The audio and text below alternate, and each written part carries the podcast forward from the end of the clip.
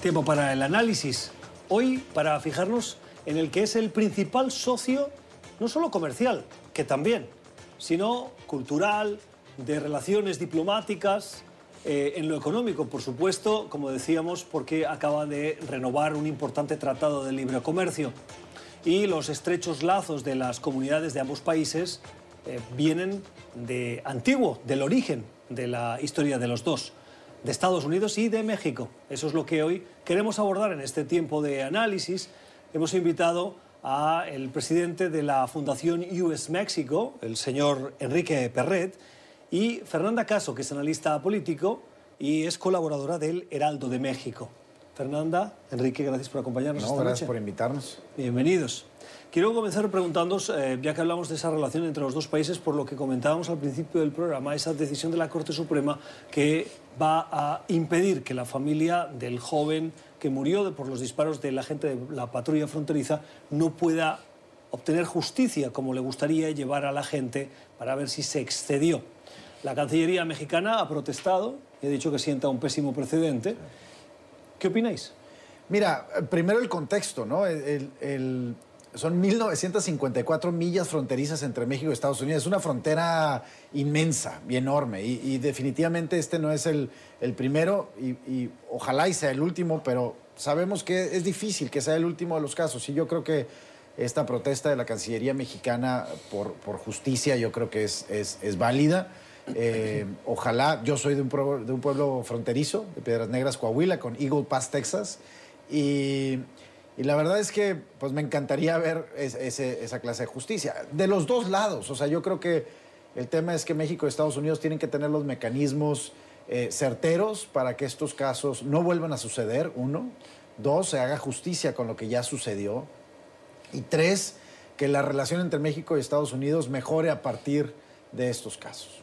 Sí, yo coincido. Creo que sienta un terrible precedente. Pero creo que no hay que dejar las cosas aquí. Probablemente este caso llegue hasta la Comisión Interamericana de Derechos Humanos, es decir, todavía hay instancias internacionales en donde se podría litigar. Porque justamente se trata de casos donde los países tienen un interés, ¿no? Y Estados Unidos hoy naturalmente está protegiendo a su agente, pero digamos que la frontera, como bien dice Enrique, pues no se termina en ese tramo en el que están cruzando por este momento los migrantes tenemos que defender, bueno, qué pasa con las acciones que se toman de un lado de la frontera, pero que tienen repercusiones en el otro, y ese es un caso que son instancias internacionales quienes tendrán una opinión en el asunto. Ahora, no dejar de lado que si es un uso absolutamente desproporcionado de la fuerza, y que es ahí en donde tiene que entrar estas, eh, digamos, no es solo el hecho de que hubo un acto de autoridad, sino que hubo un acto de autoridad que no está justificado ni legitimado, es decir, ya la propia Corte de Estados Unidos ha dicho que no se puede, por ejemplo, dispararle a un ladrón que robó una casa pero que no viene armado, es decir, que no presenta una amenaza, un, policía no le puede disparar en el intento por, por arrestarlo, porque pues lo que se pretende no es únicamente arrestarlo, sino prevenir que haya más daño. Si tú le disparas a una persona, pues lo que estás generando es mayor daño en el mundo porque la persona pues no estaba amenazando a nadie, no estaba eh, presentando un, un riesgo. Mucho menos una persona que quiere cruzar la frontera, ¿no? Es una persona que tal vez estaba cometiendo un acto que hoy se considera ilegal, pero que no es una amenaza para personas, no es una amenaza para el país y que tiene que haber otras alternativas. Hablando de la frontera, decís que eres de un pueblo de la zona fronteriza. Eh, ¿Ese pueblo estaría afectado por eh, la construcción, la famosa promesa de construcción del muro de Donald Trump? Mira, en la frontera entre, entre Piedras Negras y Eagle Pass hay un río, ¿no? El río Bravo, entonces es, es bastante, es bastante amplio. Eh, no hay una necesidad de un muro. el, el, el, río Bravo es, es, es, realmente pues esa, esa división, ¿no? Hay tres puentes fronterizos, dos tanto comerciales como peatonales, eh, y hay un puente ferroviario pues que, transporta todos, todos, todos los días miles, si no es que eh, cientos de miles de, millones de, eh, en productos, ¿no? Entonces, me, parece que un, un, muro hoy no es la solución, me parece, y creo que hay múltiples estudios de la tecnología que se requiere para eso. Nosotros en la Fundación empujamos mucho porque se tenga un plan fronterizo de infraestructura, de nuevos puentes. Eh, empujamos mucho, por ejemplo, los temas del famoso pre-clearance, ¿no? Cómo, cómo, sabemos y podemos identificar como el, como el global entry de las personas que Estados Unidos me parece que ha hecho extraordinariamente bien. Eh, lo mismo puede suceder para empresas, para organizaciones que puedan fluir mucho más fácil. Eso... Cuando, usted era adolescente, el intercambio, la comunicación de las dos comunidades fronterizas era como la de una sola ah, ciudad? Es una sola comunidad, ¿no? La, frontera México-Estados Unidos, podríamos decir que tiene incluso hasta una propia cultura, el tema gastronómico, eh, vaya, es la misma familia, ¿no? Algunos viven de aquel lado, otros viven de este lado. Eh, y yo creo que y se cumplen muchas de las reglas, o sea, hay, hay, reglas que todo el día cruzan más de 1.2 millones de personas eh, al día la frontera México-Estados Unidos en ambas direcciones.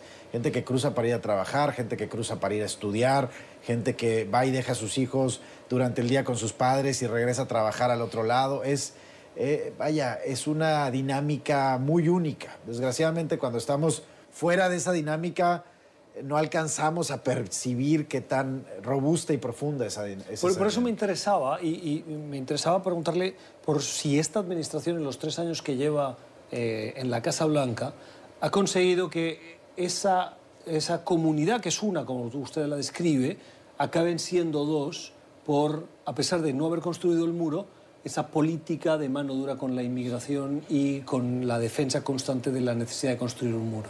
Mira, yo creo que no y espero que no. Yo creo que la, eh, la profundidad de esta dinámica ya es muy grande y, creo que además es una comunidad que ante esta, vamos a llamarle mini crisis, eh, de, si se construye el muro, de si va a haber crisis?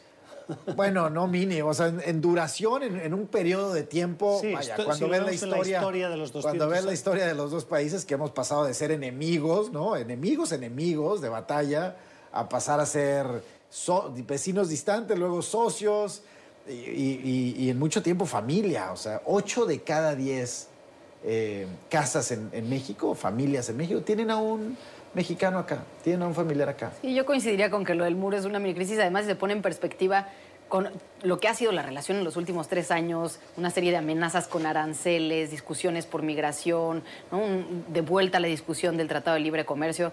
Creo que lo del muro, pues sí, es, es una parte, pero no diría yo que es lo definitorio. Sí creo que es lo, eh, lo más simbólico. El muro llama la atención por varios motivos. Primero, porque es una decisión como absolutamente fuera de, de sentido en términos económicos. Eh, no es la más eficiente. Es decir, si uno quiere detener la migración, poner un muro físico, uno no va a impedir que vengan todos los migrantes. Ya empezaron a haber algunos casos de túneles, de escaleras. Es decir, poner esa barrera física no necesariamente va a solucionar el problema.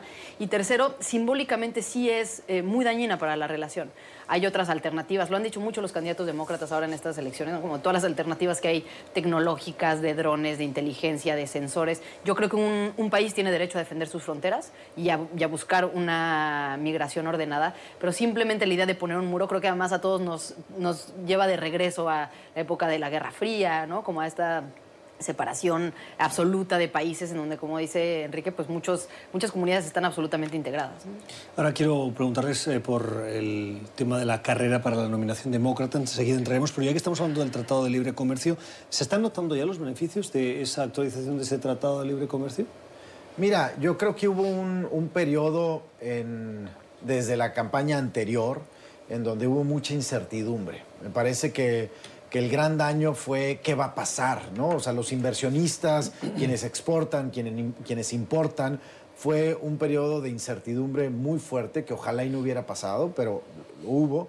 Y ahorita viene, creo que este nuevo tratado, el USMCA, en México se le llama TEMEC, cada país le puso la inicial de su país enfrente, en Canadá se llama distinto. Eh, creo que hoy, hoy da certidumbre que ya tanto el Congreso de los Estados Unidos y el Senado lo hayan votado y lo hayan votado a favor, pues, evidentemente por una mayoría, y creo que, creo que va a tener grandes beneficios. Ahora, también déjame, déjame hablar, México y Estados Unidos, el comercio ha crecido, se convirtió México ahora en el primer socio comercial, desplazando a China al número dos, y eso tiene que ver con la guerra comercial entre China y Estados Unidos. México creo que hoy sí es un gran, gran, gran aliado de Estados Unidos y de Canadá y creo que se está sacando provecho a eso. Yo creo que todavía estamos viendo los efectos del tratado anterior. Es difícil decir que lo que ya estamos viendo hoy en día es la entrada en vigor del TEMEC. De entrada, por ejemplo, las reglas de implementación que apenas se aprobaron, en México van a empezar a surtir efectos, ¿no? Pues, digamos, estas exigencias sobre cuestiones laborales, derechos salariales, las vamos a poder ver hasta el próximo año. Hoy ni siquiera están puestas en, en papel en el presupuesto, en el presupuesto del gobierno. Avancemos entonces. Les quiero preguntar, ayer hubo debate de los eh, nominados o de los que aspiran a la nominación demócrata. Eh, vimos a siete candidatos, un debate, el décimo, caótico, Fernanda, eh, en el que Bernie Sanders se convirtió en la diana de todos ellos y Michael Bloomberg, que parecía que, tenía, que había salido tras, trasquilado del último debate, supo defenderse mejor. Cada uno tuvo algo Em, más allá del análisis, que ya lo hemos hecho en el programa, quiero preguntaros por la relación con México. ¿Cuál de ellos creéis que es el candidato que mejor representaría, además de los intereses de Estados Unidos, por supuesto, una buena relación con, con México? Bueno, sin duda hay muchos temas involucrados digamos, uno tiene que ver la plataforma completa y en cada una de las propuestas que hacen los candidatos hay algo que toca a nuestro país. Embargo, creo que hay tal vez dos temas que son los primordiales en los que cualquier persona mexicana se concentra, que son sus posturas frente a la migración y sus posturas frente al libre comercio. Y aquí pasa algo curioso porque los candidatos que son más abiertos al tema migratorio son los que son más cerrados en el tema comercial. Entonces, depende un, poco a quién le pregunte pon nombres, uno. Pon nombres a, esto que acabas de decir. Es decir, si vemos a Elizabeth Warren, si vemos a Bernie Sanders, que son tal vez los más radicales, abiertos en tema de migración, que dicen que la migración ya no debería ser un ilícito, solo una falta administrativa. Eh, Bernie Sanders incluso diciendo que debe desaparecer ICE los dos diciendo que se deben detener las deportaciones, pero Bernie Sanders incluso yendo más lejos, diciendo que se va a regularizar a los 11 millones de indocumentados que hay en Estados Unidos. Por otro lado, son los que están más cerrados en cuestiones económicas, están en contra de los tratados de libre comercio. Eh, Bernie Sanders particularmente fue uno de los 10 senadores que votó en contra de la ratificación del, Tratado de Libre Comercio ahora, del TEMEC. Entonces vemos que son, posturas ambivalentes. Si nos vamos al otro lado, eh, Biden, Buttigieg, eh, Bloomberg, que son tal vez los más eh, moderados en términos de migración, que dicen, bueno, no, sí seguirá siendo un ilícito, ¿no? Eh, no lo convirtamos en una falta administrativa, ok, no al muro, pero si los expertos lo recomiendan, sí lo haremos, son los más abiertos en el tema comercial. Ellos sí están totalmente a favor del Tratado de Libre Comercio, son los que más lo han promovido, que creen que Estados Unidos tiene que tener este tipo de relaciones con el socio del sur. Mira, yo, yo creo que México ha sabido trabajar evidentemente con demócratas y con republicanos. El Tratado de Libre Comercio es un ejemplo de eso. Arrancó con Bush cierra con Clinton y de ahí, eh, a partir de eso, se ha trabajado entre gobiernos, empresas, sociedad civil, siempre muy bien. Obviamente yo creo que a México y a los mexicanos que viven en México, no estoy hablando de los mexicoamericanos porque es una dinámica totalmente distinta, eh, los mexicanos que viven en México me parece pues que les preocupa escuchar nuevamente a recién salidos de una renegociación de, de un tratado de libre comercio, ver a un candidato otra vez criticando el tratado. Evidentemente Bernie Sanders no votó a favor del USMCA y ha todavía criticado el tratado al que se llegó. Eso pues evidentemente puede preocupar a México. Hay otros más abiertos, pero como dice Fernanda, bueno, Bernie sí está a favor de temas migratorios que podrían ser benéficos para eh, los mexicanos o para centroamericanos, etcétera. Eh, me parece que es una dinámica todavía hoy muy interna. Me parece que México todavía, vaya, no... no Se lo mira desde la barrera. Lo mira todavía desde la barrera. México jamás ha tenido una incidencia en la, política interior de, los Estados Unidos, pero evidentemente el voto latino va a ser yo, yo creo, espero que vaya a ser eh, muy fuerte en esta ocasión. Antes de cerrar este tiempo de conversación sobre México, os quiero preguntar por la situación interna del país. Eh, hemos visto conatos de indignación. Digo conatos no porque le quiera restar importancia, sino porque si lo comparamos con la indignación y las protestas vistas en Chile, en Ecuador, en Colombia, lo que ha pasado en México sigue siendo algo testimonial. Pero vemos que en México la violencia del crimen organizado es infinitamente mayor que en otros países. Tal vez Colombia podría tener la excepción por el tema de las FARC y el ELN, o las disidencias de las FARC, pero eh, hemos visto que esa indignación no viene por ese narcoterrorismo, si se puede decir así, sino por los feminicidios. La sociedad mexicana, eh, eh, ¿por qué no reacciona de una manera mucho más airada frente a esos grandes problemas que tiene el país, que hemos visto en otros, que en otros sí generan esa indignación y que en México en cambio no? Bueno, a mí me parece que sí la sociedad mexicana está reaccionando a eso y, reaccionando de una manera, eh, vaya, fuerte y, la gente está saliendo a hablar, está cada vez mucho más activa, está participando a través de organizaciones. Creo que el día 9 vamos a ver un gran movimiento en ese sentido. Eh, yo creo que es, es un tema que nos debe preocupar a todos y cada uno de los mexicanos, el tema de los feminicidios, el tema de la violencia en general en México. Eh, creo que es un tema, vaya, que se tiene que resolver ya, ¿no? Brevemente, Fernanda.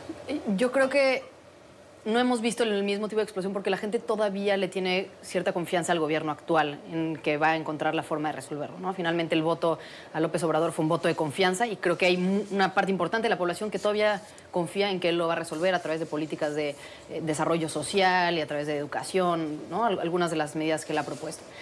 Creo que por otro lado está explotando el tema de los feminicidios porque ese sí es un tema que ningún gobierno abordado desde hace 15, 20 años y que los números siguen aumentando y que parece que ningún gobierno hace caso, no se han aumentado los presupuestos, el gobierno sigue desestimándolo como si no fuera un problema real y todas las semanas se escucha la historia de una nueva mujer, de una nueva niña que aparece muerta con signos de tortura, con signos de violación, que naturalmente enardece a la población y particularmente a las mujeres ver que el gobierno no está haciendo nada.